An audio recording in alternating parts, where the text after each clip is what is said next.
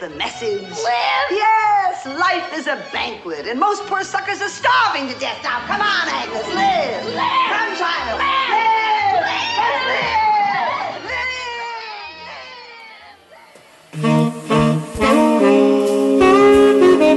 Live. Live.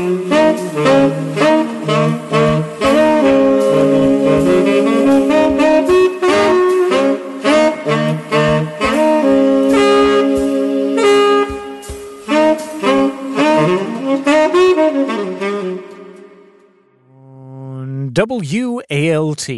It's the Midnight Disease. Sam Dingman coming to you on the Electro Voice RE20 via the Great River ME1NV, the Harrison 32EQ, and the RNC 500. Analog tones on a Wednesday afternoon in the Moon Cabin. My friends, welcome to the show. Thank you for being here. I am grateful for you. I appreciate you, and I'm excited to tell you about my guest on the show today. Cristen Conger is the creator and host of the Webby winning podcast Unladylike.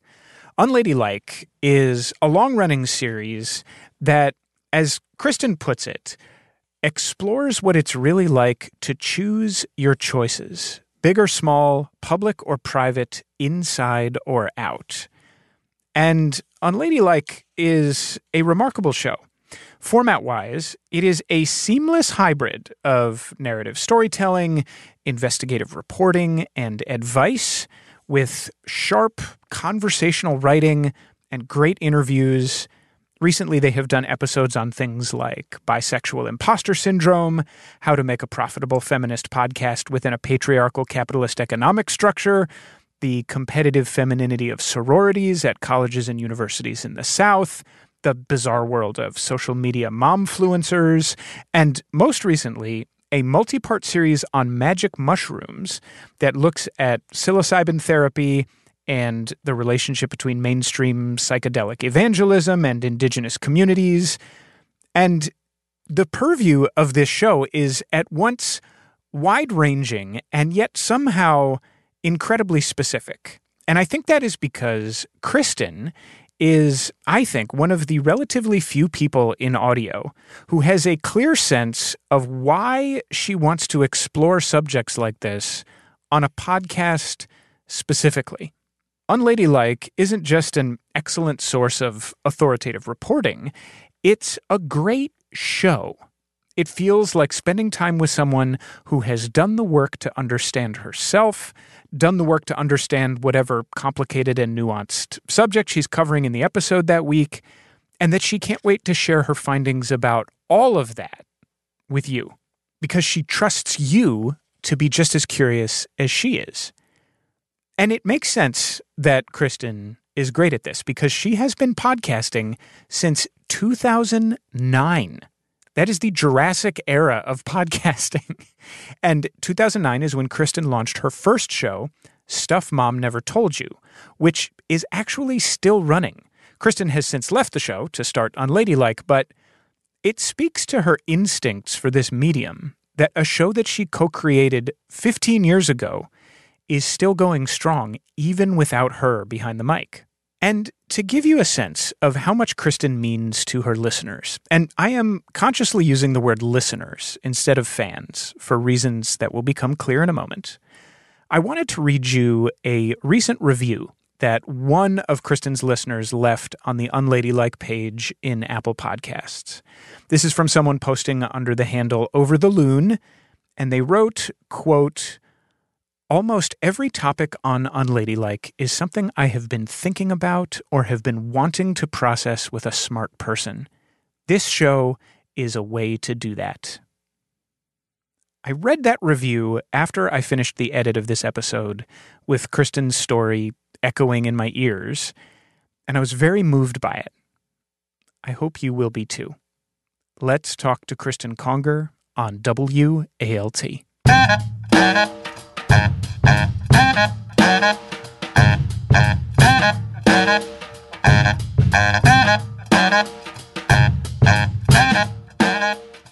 Cristen Conger, welcome to the Midnight Disease. Thank you so much for having me. So, the first question that I always like to ask is what is your particular manifestation of the midnight disease? If we picture Cristen in the throes of the disease, and you can think about this uh, in a podcasting context or in a writing context, whichever whichever one comes to mind first. What do you picture when you when you see yourself suffering from the benign affliction? Oh, I see it so clearly. I see myself in my little home office at my whiteboard, and the whiteboard is full of indecipherable notes,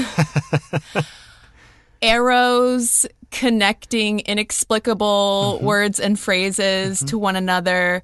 There might be a Venn diagram thrown in there. Like, like I am trying to, it is me trying to map out everything that is a jumble of spaghetti in my brain. Also, with some post it notes. There are probably also some post it notes up there. I'm very tactile, I suppose. yes, I too am a very analog person when it comes to generating things. Um, do you ever do the uh, deeply deranged thing that I do, which is to take a picture of the whiteboard or take a picture of a, a page in your notebook? Because no matter how many times this strategy has failed, you're you think to yourself, ah, this way I'll have a digital copy that I can refer back to, and then it's like a picture of a crime scene, like, and trying to figure out yes. how the crime was committed. yes, I guarantee you, I have some whiteboard photos on my phone uh-huh. right now. Because the last time, actually, I uh, this was probably a few weeks ago. I was in a place of whiteboard and and I had a moment where I had to step back and take a picture because I think that like with podcasts it can be so easy for any kind of background work to be taken for granted by the listener because mm-hmm. there is an illusion with a podcast unless you're unless it is a clearly narrative, deeply reported kind of story mini series um, for the kinds of one off episodes that I make every week for Unladylike, I can understand. Like, I, I don't want it probably to feel to the listener like, oh, well, she put in a lot of work on this one. It sounds it sounds really intense, mm-hmm. but I think in this current landscape, I have the instinct that I then usually refrain from following through with of, hey, no, no, no, like uh, people take podcasts seriously, and this is like a thing that that that that does take work, and we're not just walking into a studio yeah. and talking yeah. to a thought leader. yes, yes. Cristen, I, am so glad that you have, have gone here because I, I this is something I wanted to talk to you about because you have been doing this for a long time and you're still doing it. And that suggests to me that you can tell me if this was the case at the beginning, but that this was not a situation where early on you thought, oh, let me just try my hand at this. That you, on some level, it seems, either at the beginning or along the way, recognized that this for you was a meaningful expression of your creative values. And I had this thought recently that I want to put to you um, to see if you agree, which is something I hear very frequently when I. So, a lot of times in doing prep for this podcast, I end up listening to podcasts hosted by famous people because someone who's going to be a guest on this show will have been a guest on that show. So, it's a way to listen and, and get some background information. So, I end up listening mm-hmm. to the podcasts of minor to major celebrities in whose work I would not otherwise otherwise take interest, candidly.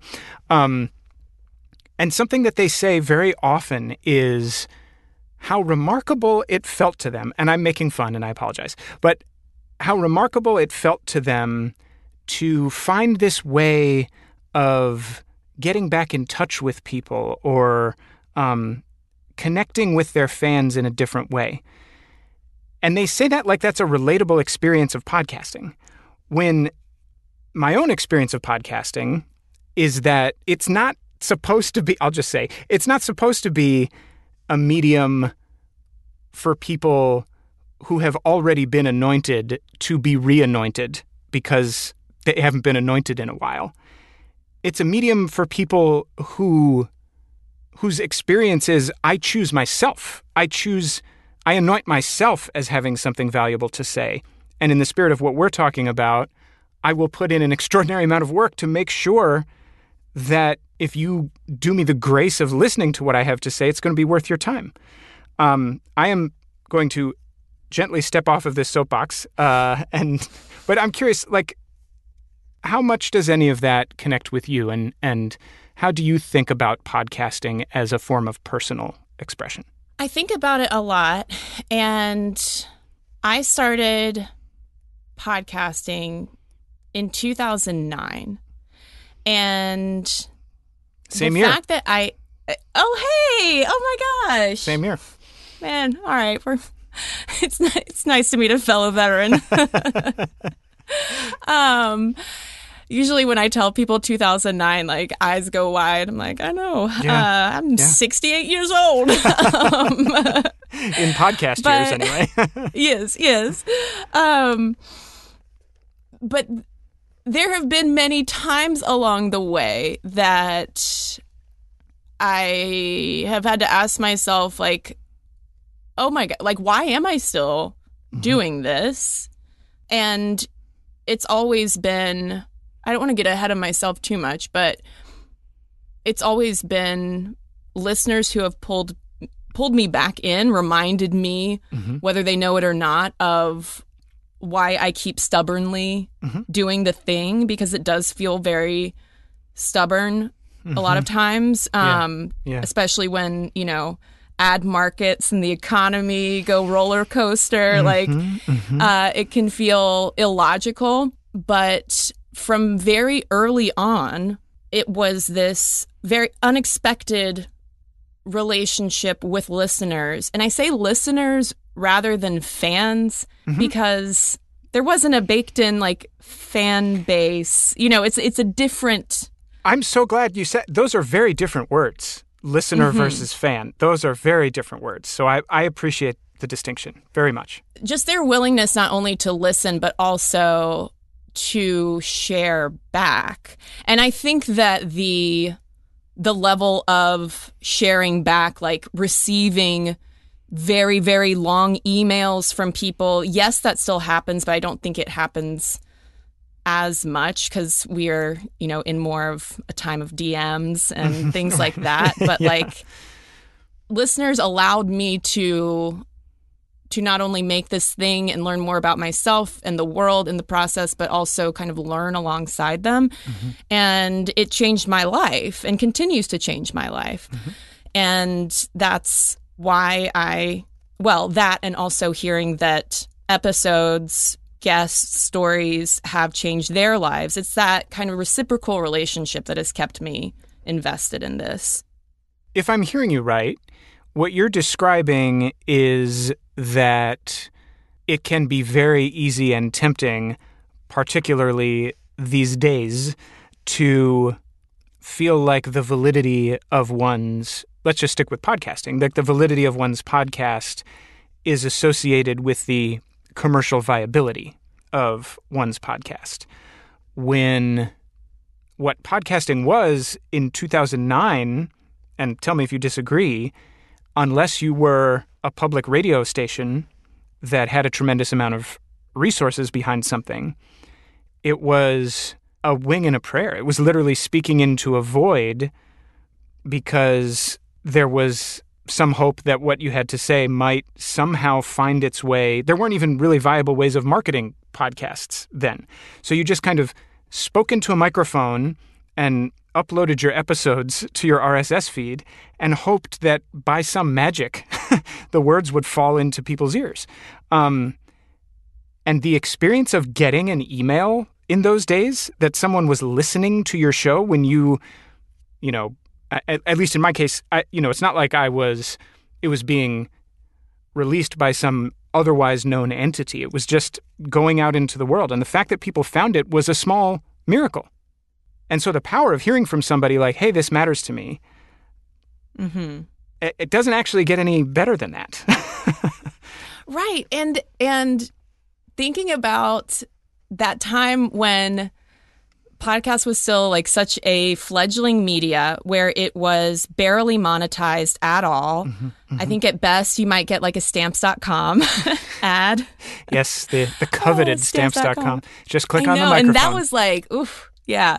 Click on the microphone at the top of the homepage. Yes. forgot And has that. anyone ever clicked on the microphone at the top of the homepage? I'm I'm very curious to know.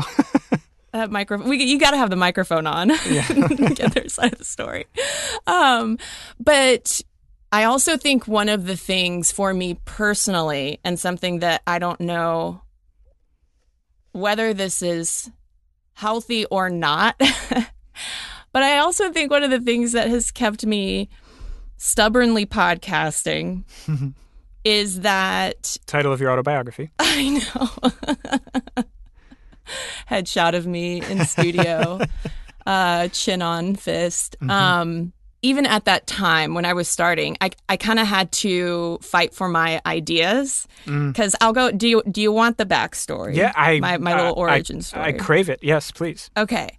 So the year's 2009. Actually, I pitched in 2008 at what was then just a website called howstuffworks.com.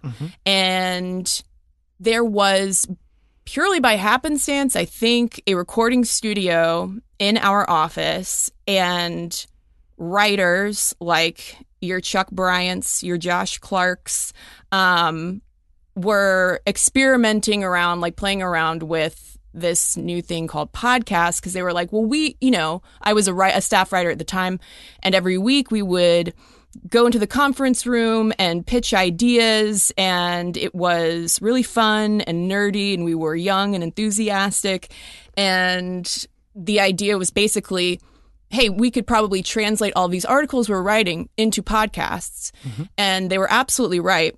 However, I, for, for whatever reason, I think it was partly being like in my early to mid 20s, but I was like, well, you know what I, I'm going to do? Um, since How Stuff Works at the time was like science technology oriented, the demographic constantly focused on was like men 18 to 35. So my little bright idea was, well, what if I made a podcast with the same intellectual, I guess, rigor mm-hmm. as these other How Stuff Works podcasts based on existing articles, but we just look at it from not just a woman's perspective, but figuring out like how women factor into all of these uh-huh. topics. Mm-hmm. Mm-hmm. And it was a hard idea to sell at the time Yeah. because it was considered very niche. And uh, I think getting a little bit of pushback and being at that age and discovering firsthand why feminism exists and what sexism is, uh-huh, uh-huh. it only made me more determined to make what eventually became the show Stuff Mom Never Told You, mm-hmm. which still exists. Shout out to Samantha and Annie. Um, and so I, I, I, I kind of made it unnecessarily hard for myself because I had to come up like my first co-host Molly and I like we didn't have a bank of content just waiting to be turned into podcasts. We kind of had to come up with our own stuff. And for whatever reason, um, I've just continued to do that for now more than 13 years. Yeah, yeah. Well, so I hear you saying what was appealing to Stuff as a media organization in terms of turning website editorial content into podcasts. But what was exciting to you personally about doing that? You were already a writer. What was the pull of expressing these ideas in in sound, in conversation? I wish I could tell you that it was my ongoing love affair with the audio medium growing up. Um, and it was not that. It was much more on a very personal level. I thought that it would be a thing that would make my dad proud because he was a disc jockey back in the day Whoa. and always talked about radio in the 70s and it gave us like a I don't know, I felt like hey, this is a very unexpected way I'm kind of following in my dad's footsteps. Okay. Um, I can unpack that later with my therapist. Um, and also, I will never forget the editorial meeting that we had at How Stuff Works when, like, you know, stuff you should know was really starting to blow up. Mm-hmm. Josh and Chuck were becoming these these internet celebrities all, mm-hmm. all of a sudden, and podcast fever was sweeping the office. Mm-hmm. You know, and our boss, and I, I think he would be okay with me saying this, like he was really gassing us all up to become, and I quote, internet superstars. like superstardom was apparently in play for mm-hmm. me. Mm-hmm. mm-hmm. And I was mm-hmm. like, okay, I'll do that. Yeah. Yeah. And it was kind of like a joke. And I never would have admitted it at the time. Sure. But I was like, okay, sign me, sign me up. I don't have anything going on. Yeah. I, I just have to name that. You said, Oh, I wish I could tell you it was because I had this, you know, abiding love affair with radio. But then you told a much more beautiful story. Tell me a little bit more, if you don't mind, about your dad's DJ career. Like, what would he say about radio in the 70s? What were the stories that he told? So it's very much part of family lore that he went from DJ in a tiny town in Alabama to working his way up into the record business, as he calls it, uh, and was apparently a pretty well to do guy in like artist development back in the day. And then, uh, long before I was born, he had something of a religious awakening, at least the way it was told. And he realized that, as you would imagine, working in the record business in the 1970s, not exactly, um, you know, the most Christian line of work one could be in. He did work with Kiss, after all. Wow. Um, Wow. So, I mean, and those records would eventually be burned. Um, Oh, boy. and okay. yeah. Oh yeah. Yeah. Uh not to not to take it dark but like my parents just went fully hyper christian and i grew up for the most part in a desecularized household. Like i wasn't allowed to listen to secular music.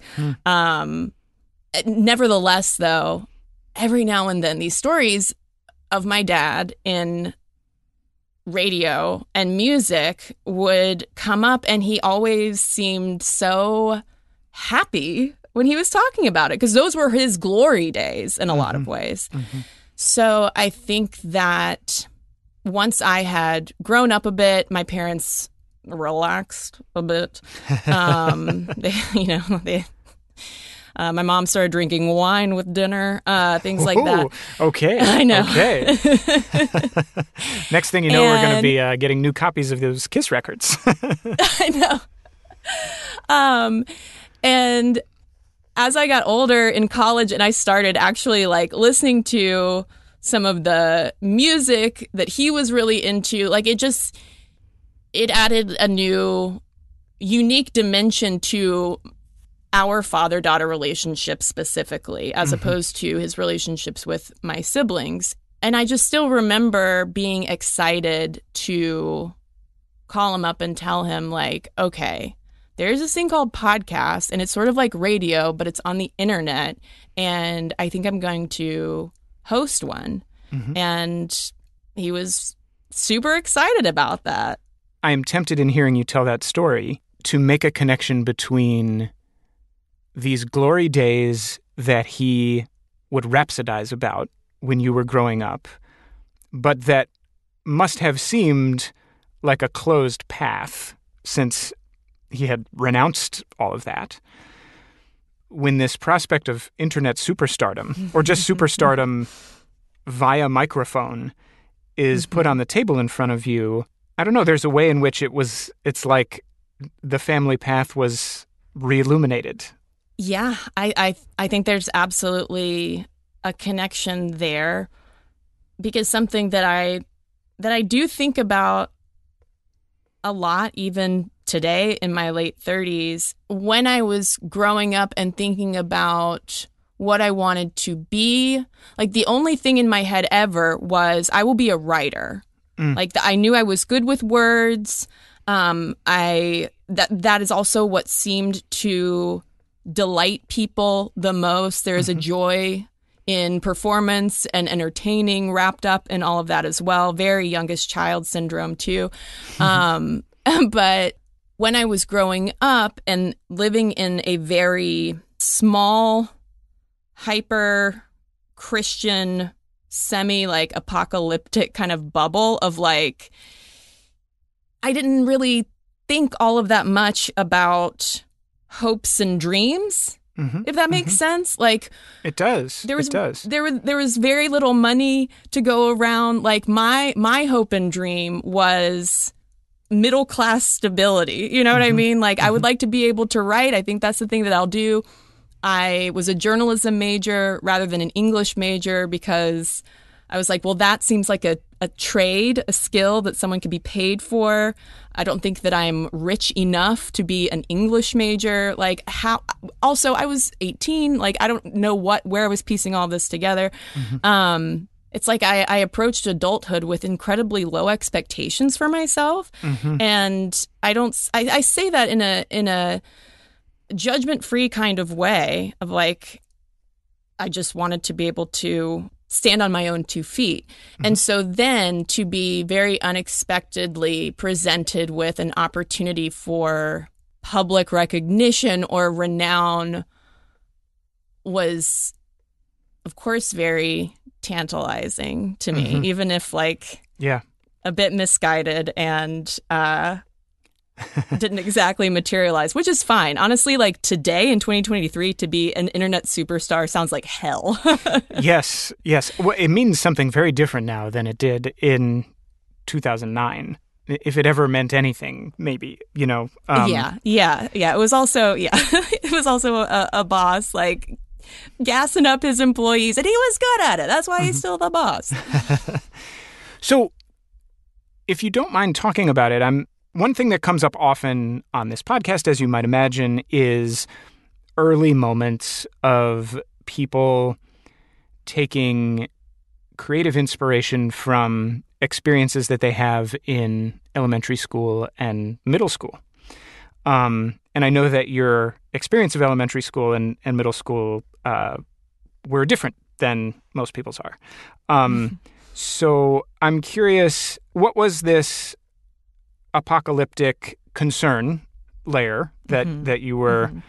growing up with and if you're comfortable talking about it can you say where you were getting your writerly signals from if it wasn't being at school with peers the apocalyptic piece was essentially the kinds of evangelical churches and revivals that my my parents were taking us to were very fixated on the second coming of Christ mm-hmm. and mm-hmm. the conviction that it's happening any day now.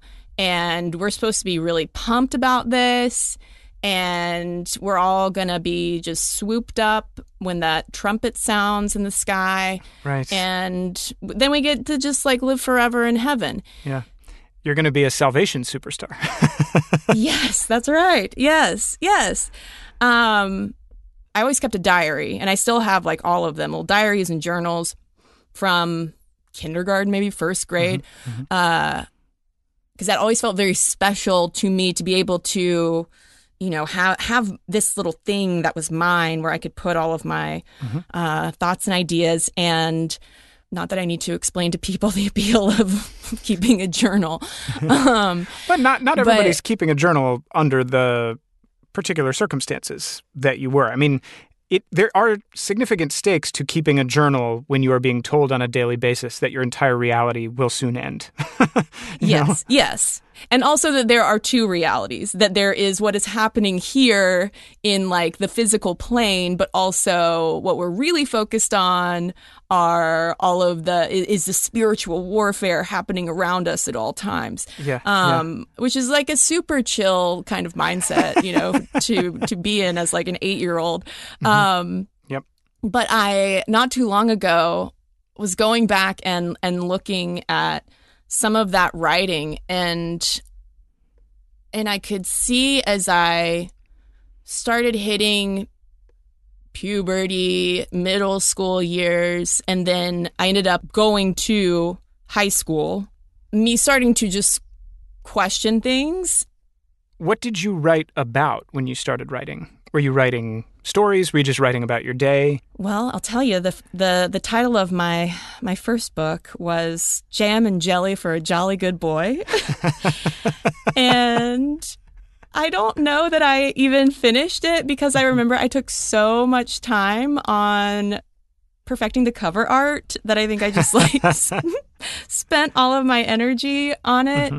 Um as I got a little bit older in maybe late elementary, early middle school, what I always wanted to write about was, you know, vaguely autobi well, not so vaguely, was more like autobiographical family stories, stories about being in a large family with complicated dynamics. Um, I I related very much to the character of Ramona Quimby Uh-huh. in Beverly Cleary books. Yes. And so I I like that that's sort of what I what I wanted to bring to the page of like, well, okay, Ramona's Ramona is me, but also like what if Ramona, you know, was homeschooled and her parents didn't let her like do much of anything because of uh-huh. Jesus. Right, right, right, right.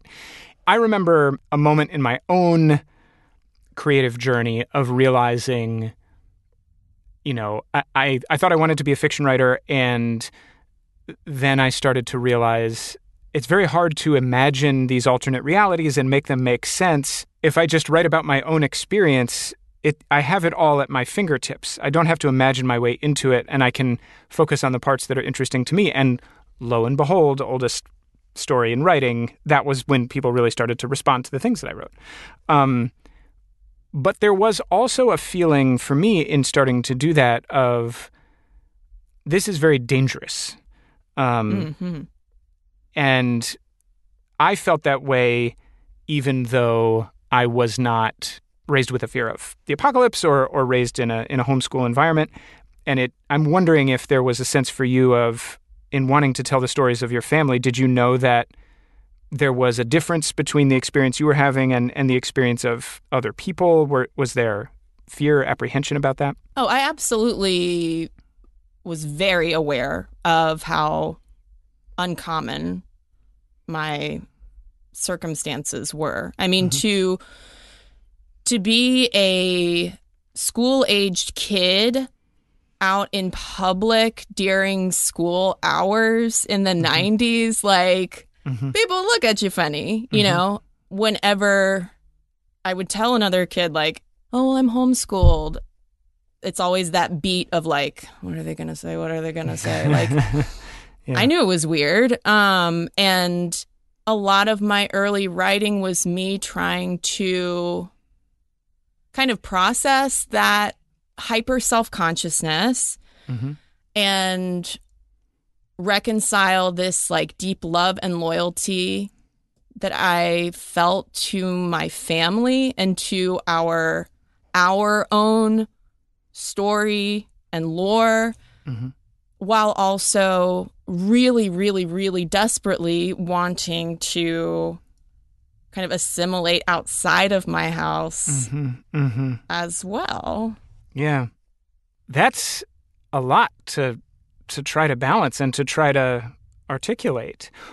Can you say what you liked about it? Like what did what was it that you felt loyal to and that you felt like you wanted to celebrate and maintain a connection with? Like when we were at our best, we were a barrel of laughs, you know? We were um we did know how to have good times. And I think I also could see all of the effort that both of my parents were taking like misguided in some ways or not. They were to uh, the fullest extent like doing what they thought was best for us. And while that would ultimately lead to, you know, growing pains and disagreements, um, and ultimately like maturation in our parent child relationship, like down the road, um, I, I just still a- appreciated it. That's a heavy thing to clock as an adolescent, as you're entering a phase when a lot of particularly creative minded kids get into a burn it all down, blow it all up sort of headspace. It's very no- noticeable and notable to me that there was some part of you that didn't want to throw it all out. Which makes me want to ask then a, a moment ago, you alluded to detecting in your reconsideration of these old diaries that there was there did come a time when you started to have some questions. What were those questions and do you remember how they started to develop? A real tipping point that stands out was very much fueled by the apocalyptic piece and the sort of um well, what's the phrase? Toxic positivity about like hey we're all gonna die soon but Right, it'll be right. great because we'll be with jesus. And i remember being earnestly zealous for god really wanting to to to follow all of those rules etc but at the same time this this funny thing would start happening where i would be laying in bed at night trying to fall asleep and i remember tr- it it occurring to me okay so when i go to heaven they say i'm going to live forever but what exactly is forever? And then i would start this anxiety spiral of like oh my god oh it never ends. It goes on and on and on and on and it started to really scare me because nothing about that sounded fun or relieving at all.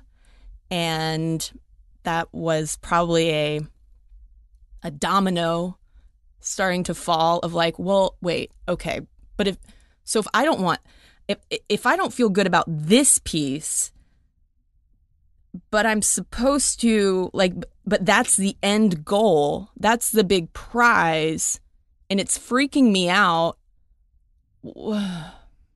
hold on you know like Mhm, I mhm. even at one point I even met with my pastor about it to be like, so eternal life sounds uh it's starting to give me panic attacks, you know.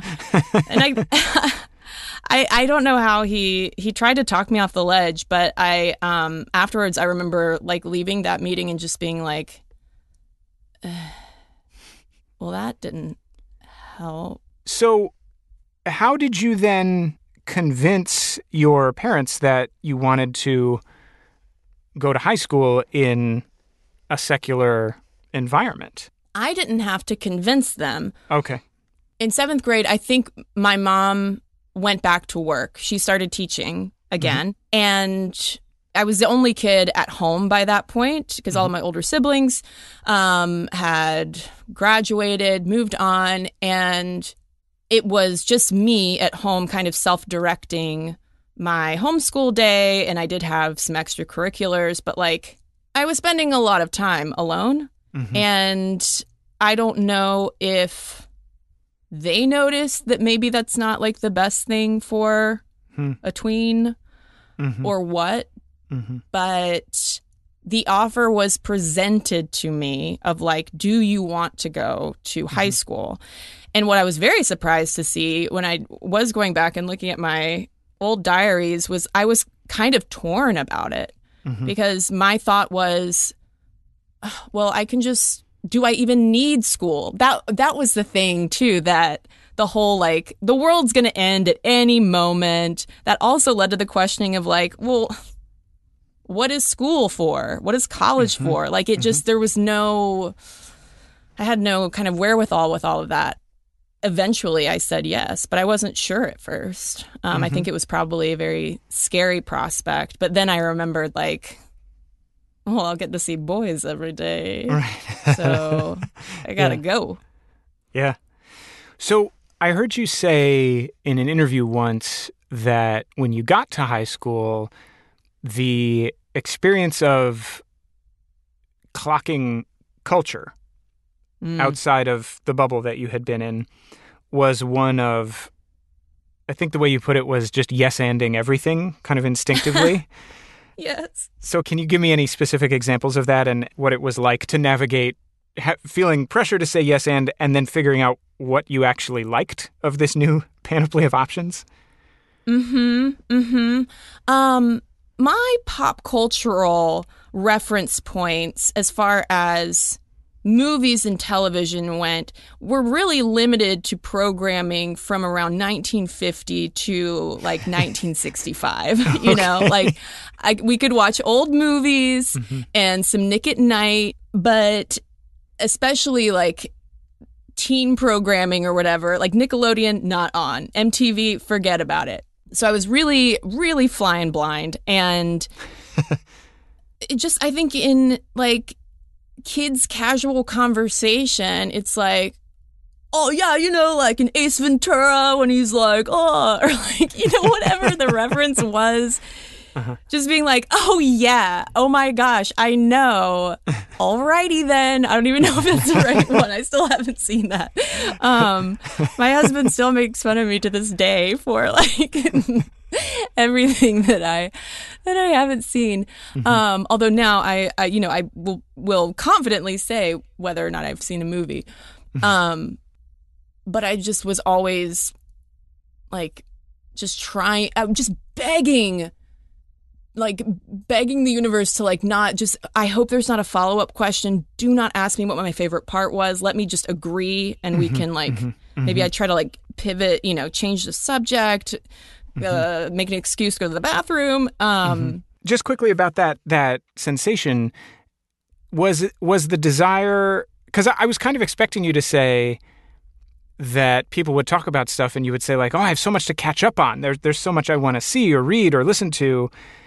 But I what I hear you saying maybe more is that it was more about the relationship, that it was more about wanting to be not wanting to be seen as not knowing about, not getting. Yeah, I wanted to seem normal. Mm-hmm, mm-hmm.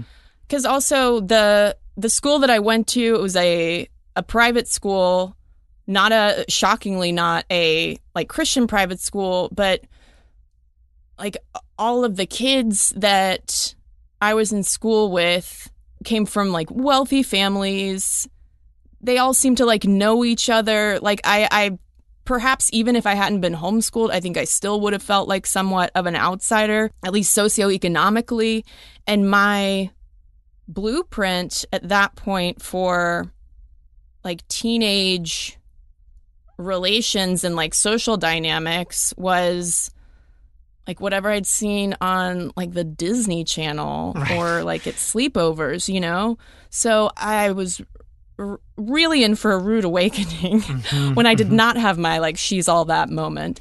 Um because I I mean that that's what I thought might happen. Mm-hmm, uh mm-hmm. and I I really I do admire that younger self's confidence. Um but uh it really was just I feel weird enough as it is. So let's just try to be like everybody else uh-huh. That makes sense. And I guess another thing I'm curious about at this point where all of a sudden you're being exposed to types of artistic expression that you were not previously able to engage with, at least openly, is what effect did it have on your taste to see Kiss records be burned or know that Kiss records mm. would be burned? Did it make you feel like there were certain kinds of expression that were dangerous or um, did you know instinctively that we don't need to burn those things? What what was your relationship with that?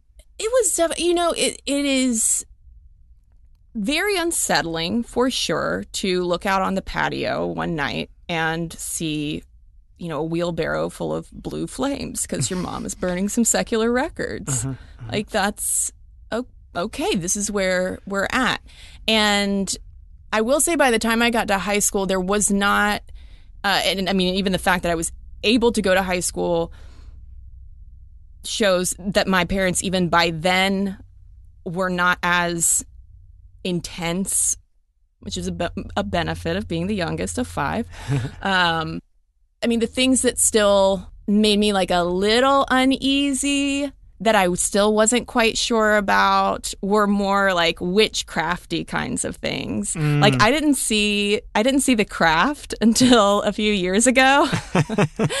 Um it's great. And uh but like a movie like that watching it back then I I would have been nervous of like oh no maybe this is not you know Mm-hmm. This might be inviting in some kind of like bad forces into my life.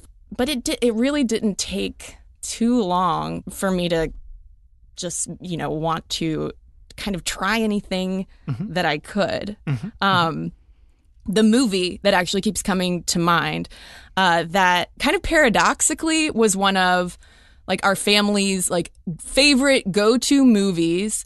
Um, i don't know if you've ever seen the film auntie mame starring rosalind russell I I have not had the pleasure. I have not had the pleasure. okay um, uh, it is an old film but like I was actually thinking about it yesterday. I was like, no wonder I shook out the way that I did because she is this, uh, she's this character who is completely like self-possessed, eccentric. She doesn't have kids, and her kind of catchphrase is "Live, live, live. Life is a banquet, and most poor suckers are starving to death." Wow. And I think that that, like the Auntie Mame track, like that's what I wanted to do. Mm-hmm, mm-hmm. I wanted to eat at that banquet and I wanted to listen to whatever demonic music might be playing in the background.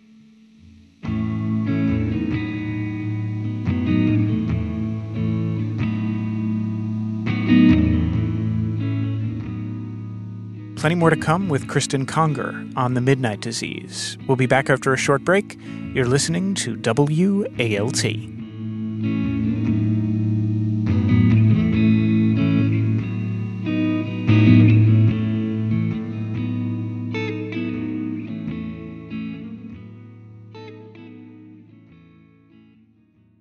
Folks, a reminder that if you like hanging out with me here at the Midnight Disease every week, you might like reading my essays on Substack. I post one there every week. Last week, I wrote about how my former best friend and I unwittingly predicted the demise of our relationship via comedy sketch. You can read that and more at samdingman.substack.com. And thank you for supporting my work.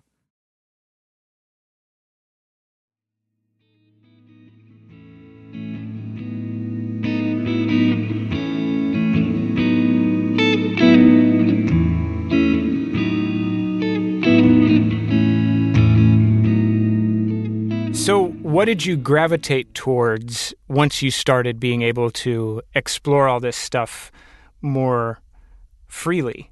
So, um, I need to go back and reread it because I wonder if I would still like it as much. But in early high school, I read the David Eggers book.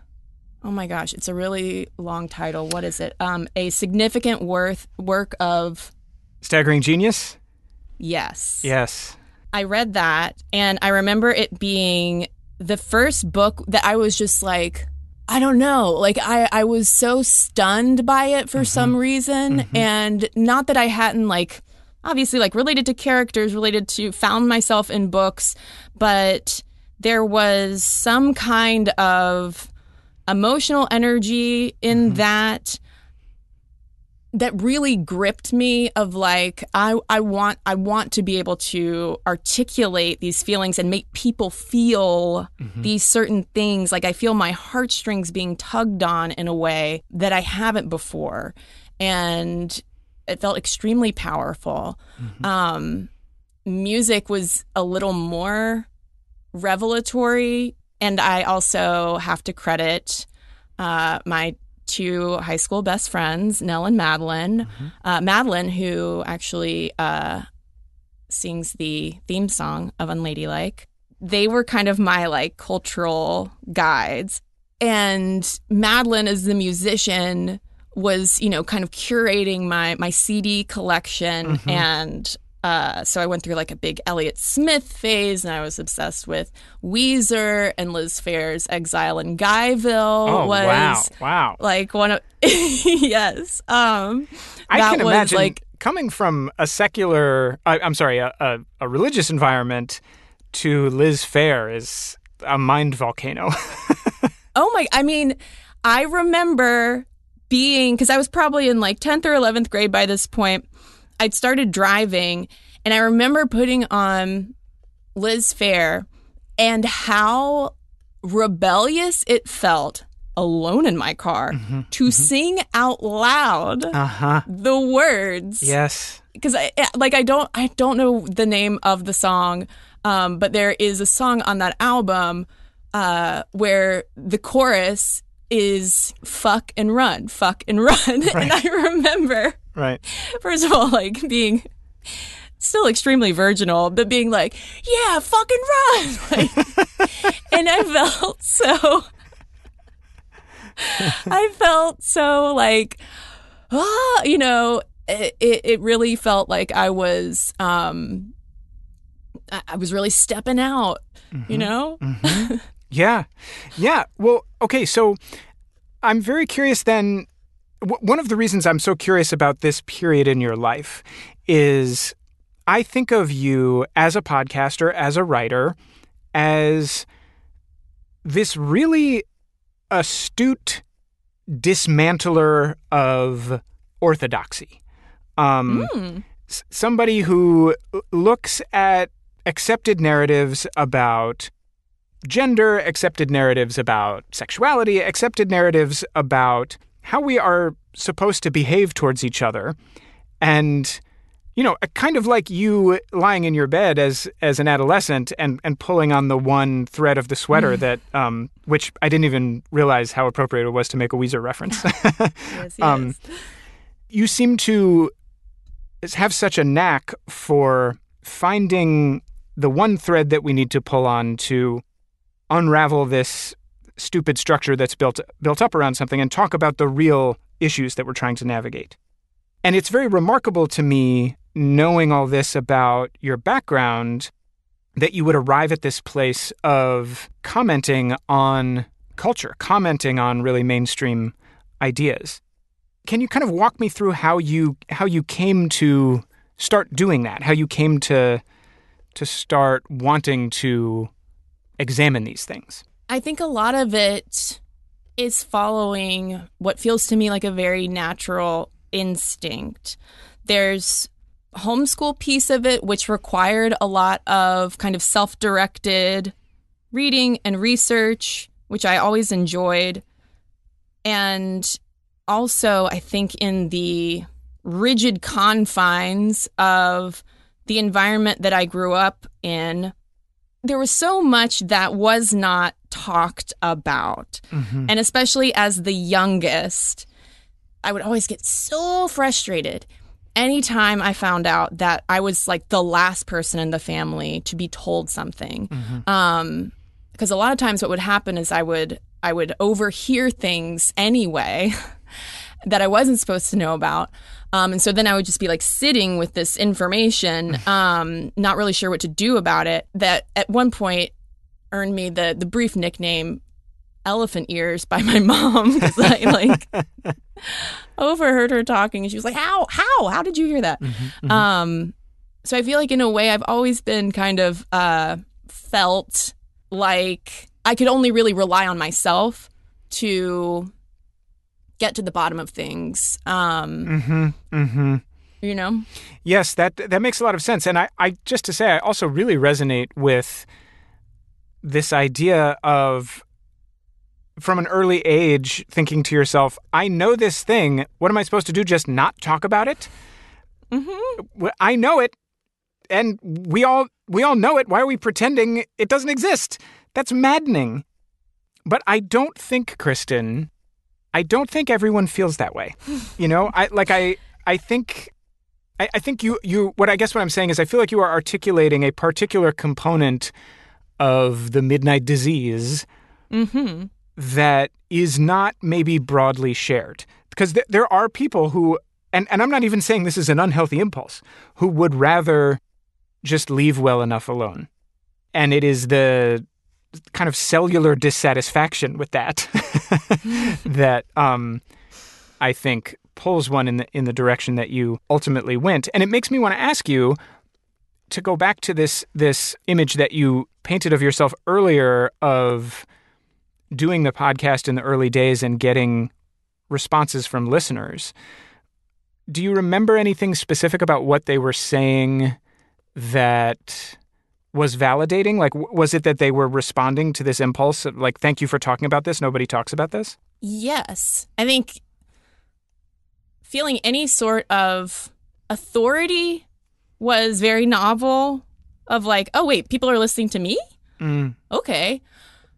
That was very surprising. Um but also too just people sharing sharing how per- particular topics applied to their lives and circumstances that I never would have considered before. And especially at, at that point in my life and also in my understanding of feminism, um, which is very, very one dimensional. Um, one of the ways that I sum up what I do is I like to find out why things are the way they are Mm-hmm. particular to, you know, often for women and girls, Mhm. non binary people, like, and that feels like something that I've always been drawn towards Mhm. of like, no, but, but why, why is this? And I wasn't someone who was going to ask that question because that didn't necessarily feel safe. And I did not want to cause any unnecessary stress or concern, whatever it might be. So I took it upon myself to try to answer those questions, mm-hmm. which out of context also kind of makes me sound like a conspiracy theorist. But um, Don't worry, I will. I will be sure to not contextualize you that way. I mean, it because what you're describing is it makes me think of the moment where you go to talk to your pastor and say, mm, "Look, I'm not trying to rock the boat here, but." Am I really the only person who's ever come to you and said this sounds a little stressful? You know, like, um, mhm. And it totally makes sense to me hearing your backstory where the pressure or impulse to not rock the boat would come from. But then also the exhilaration. I mean, I can't get over this the exhilaration that you described of listening to Liz Phair alone in your car. um, I mean, it's it's like it, it's a, it's it sounds like a little moment of transcendence. You're like, I want to honor the place that I come from, but also it feels really good to sing this. Mm-hmm. um, Yeah. Even though like I had no real direct experience at all at that point with what she was even singing about, but I think it was the profanity mhm. and just her attitude in it as well that felt very thrilling to embody and i really had not thought until now about how similar of an experience it can be for someone to listen to a podcast and hear a story that validates an experience of theirs that they never knew anybody else Mm. shared at all Mhm. Mhm. and how powerful that just one instance can be. And also going back to like our earlier conversation around celebrities, like one thing that I have noticed on Unladylike at least, it's the stories that come from listeners themselves, like people who are feel very like everyday folks you might run into at the grocery store, you know, folks who are just there to to share their own story. Those are the ones that tend to be the most powerful and get the most response Yeah. from people. Um, and not to say celebrities can't share powerful stories as well, but I think it's like there's there's it's a different kind of intimacy. Yeah. um, that's really special. Yeah, well, we have a relationship with celebrities where we expect significance and emotional impact from this person, whether it's because we already love them because of the movie they were in or the book they wrote or whatever, or because we know a lot of other people love them, so there must be something to what they're going to say. So that we're much more surprised when they say something uninteresting than they we are when they say something interesting. And whereas you have this built-in awareness of what it's like to be the only kid out on the street during school hours, um, and that nobody really knows what to expect from you. It strikes me that you just have this innate awareness of what a specific the, the importance of a specific experience that most people don't think about. Whereas a, a celebrity has never I don't want to say they've never, but when it comes to people associating significance with what they say, for most of them, it's been a long time since they've had to wonder about that. I don't know, just to wax your car a little bit, like, I think that is probably one of the reasons that the types of segments on Unladylike that you're describing get so much of a response. It has as much to do with the story that the person is telling, but it also has to do with the way you're engaging with that story. Because I have a sense of you as someone who can see yourself in that person, and I, I think they can feel that. And somebody who was famous for being on a well loved sitcom, talking to somebody who's directed eight comic book movies, they can see themselves in each other, but most of us can't see ourselves in that. And Mhm. that's just really different. It is. really is. different. And there's and and there is a there is a value in both in a way. Yes. Like it, the, you know, and then people are coming, I think, to coming to these, you know, very distinct kinds of podcasts for probably very different kinds of reasons. Mm-hmm. Totally. Um, totally.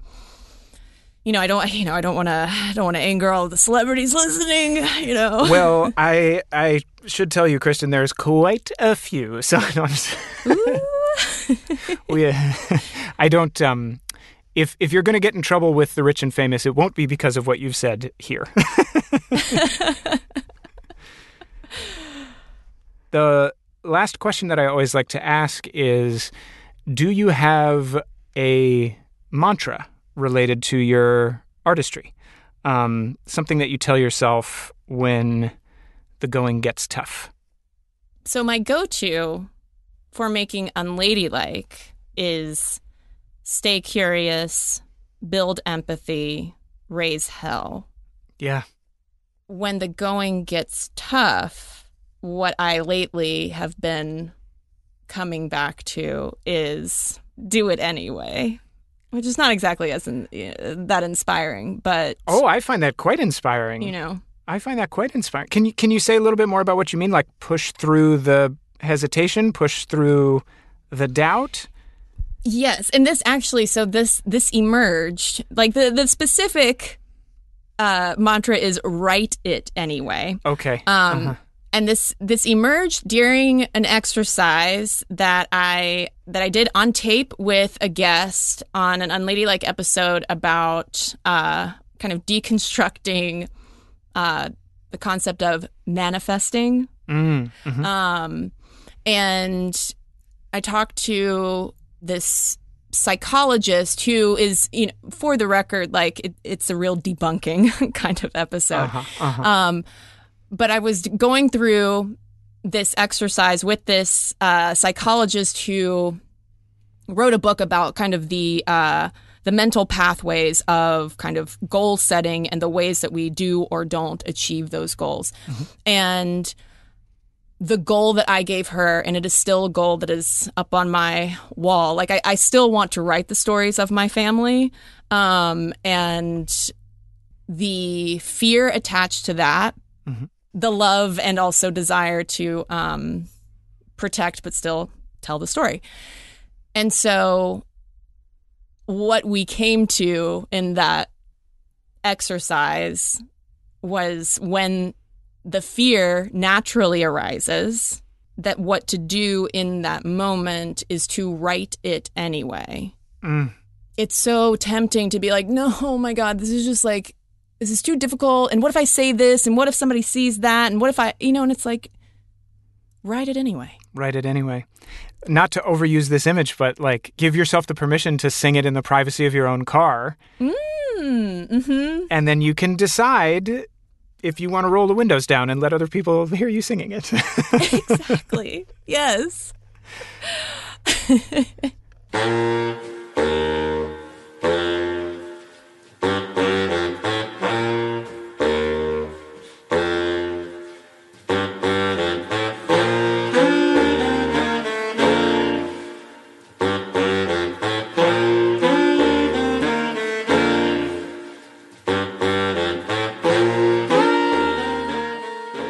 Midnight Disease is hosted, produced, mixed, and edited by me, Sam Dingman. My thanks to Cristen Conger for joining me on the show this week. Find Unladylike wherever you're listening to this. I will have a link in the show notes as well. As always, you can reach me with your thoughts on anything you hear on The Midnight Disease via email at midnight at walt.fm.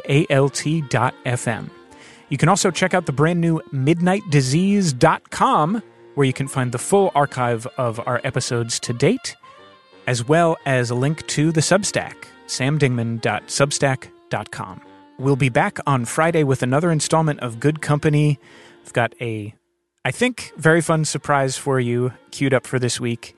And in the meantime, thank you for letting your madness ride with mine. Until then, keep driving.